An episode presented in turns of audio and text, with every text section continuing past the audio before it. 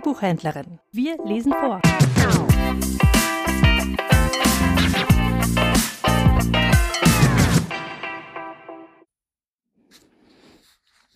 Advent, Mittwoch, 20. Dezember. Christkind verkehrt von Hans Fallada. Ich hatte mir zu Weihnachten ein Puppentheater gewünscht. Ein Puppentheater aus Pappe.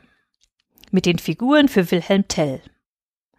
Auf meines Bruders Uli Wunschzettel aber hatte eine Robinsonade gestanden.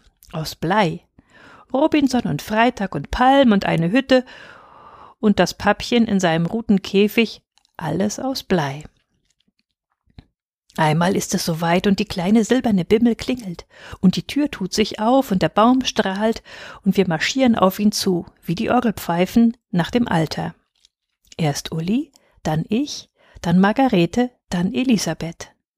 Und nun stehen wir vor dem Baum. Rechts und links von ihm Mama und Papa. Und wir sagen jede etwas auf. Ein Weihnachtslied oder ein paar hausgemachte Verse. Während das geschieht, ist es verboten, nach den Tischen zu schielen aber ich wage doch einen Blick. Und da, links von mir, steht das Puppentheater. Strahlend. Und der Vorhang ist aufgezogen und Tell ist auf der Bühne und Gessler. Welches Glück.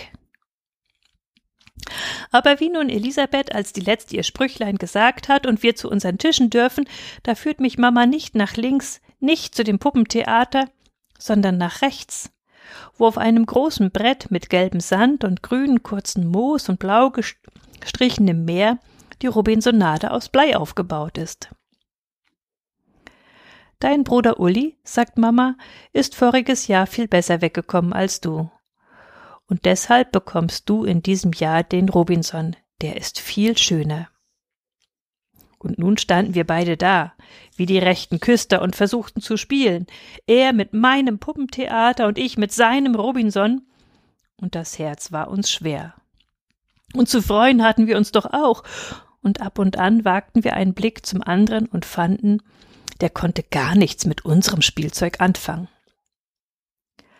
Aber das Seltsame an diesem sonst ganz unweihnachtlichen Weihnachtserlebnis war, dass wir, Uli und ich, nun nicht etwa, als die weihnachtlichen Freuden verrauscht und wir mit unserem Spielzeug aus dem Bescherungs in unser Zimmer übergesiedelt waren, dass wir da nicht etwa unsere Weihnachtsgeschenke austauschten und das so falsch begonnene richtig vollendeten.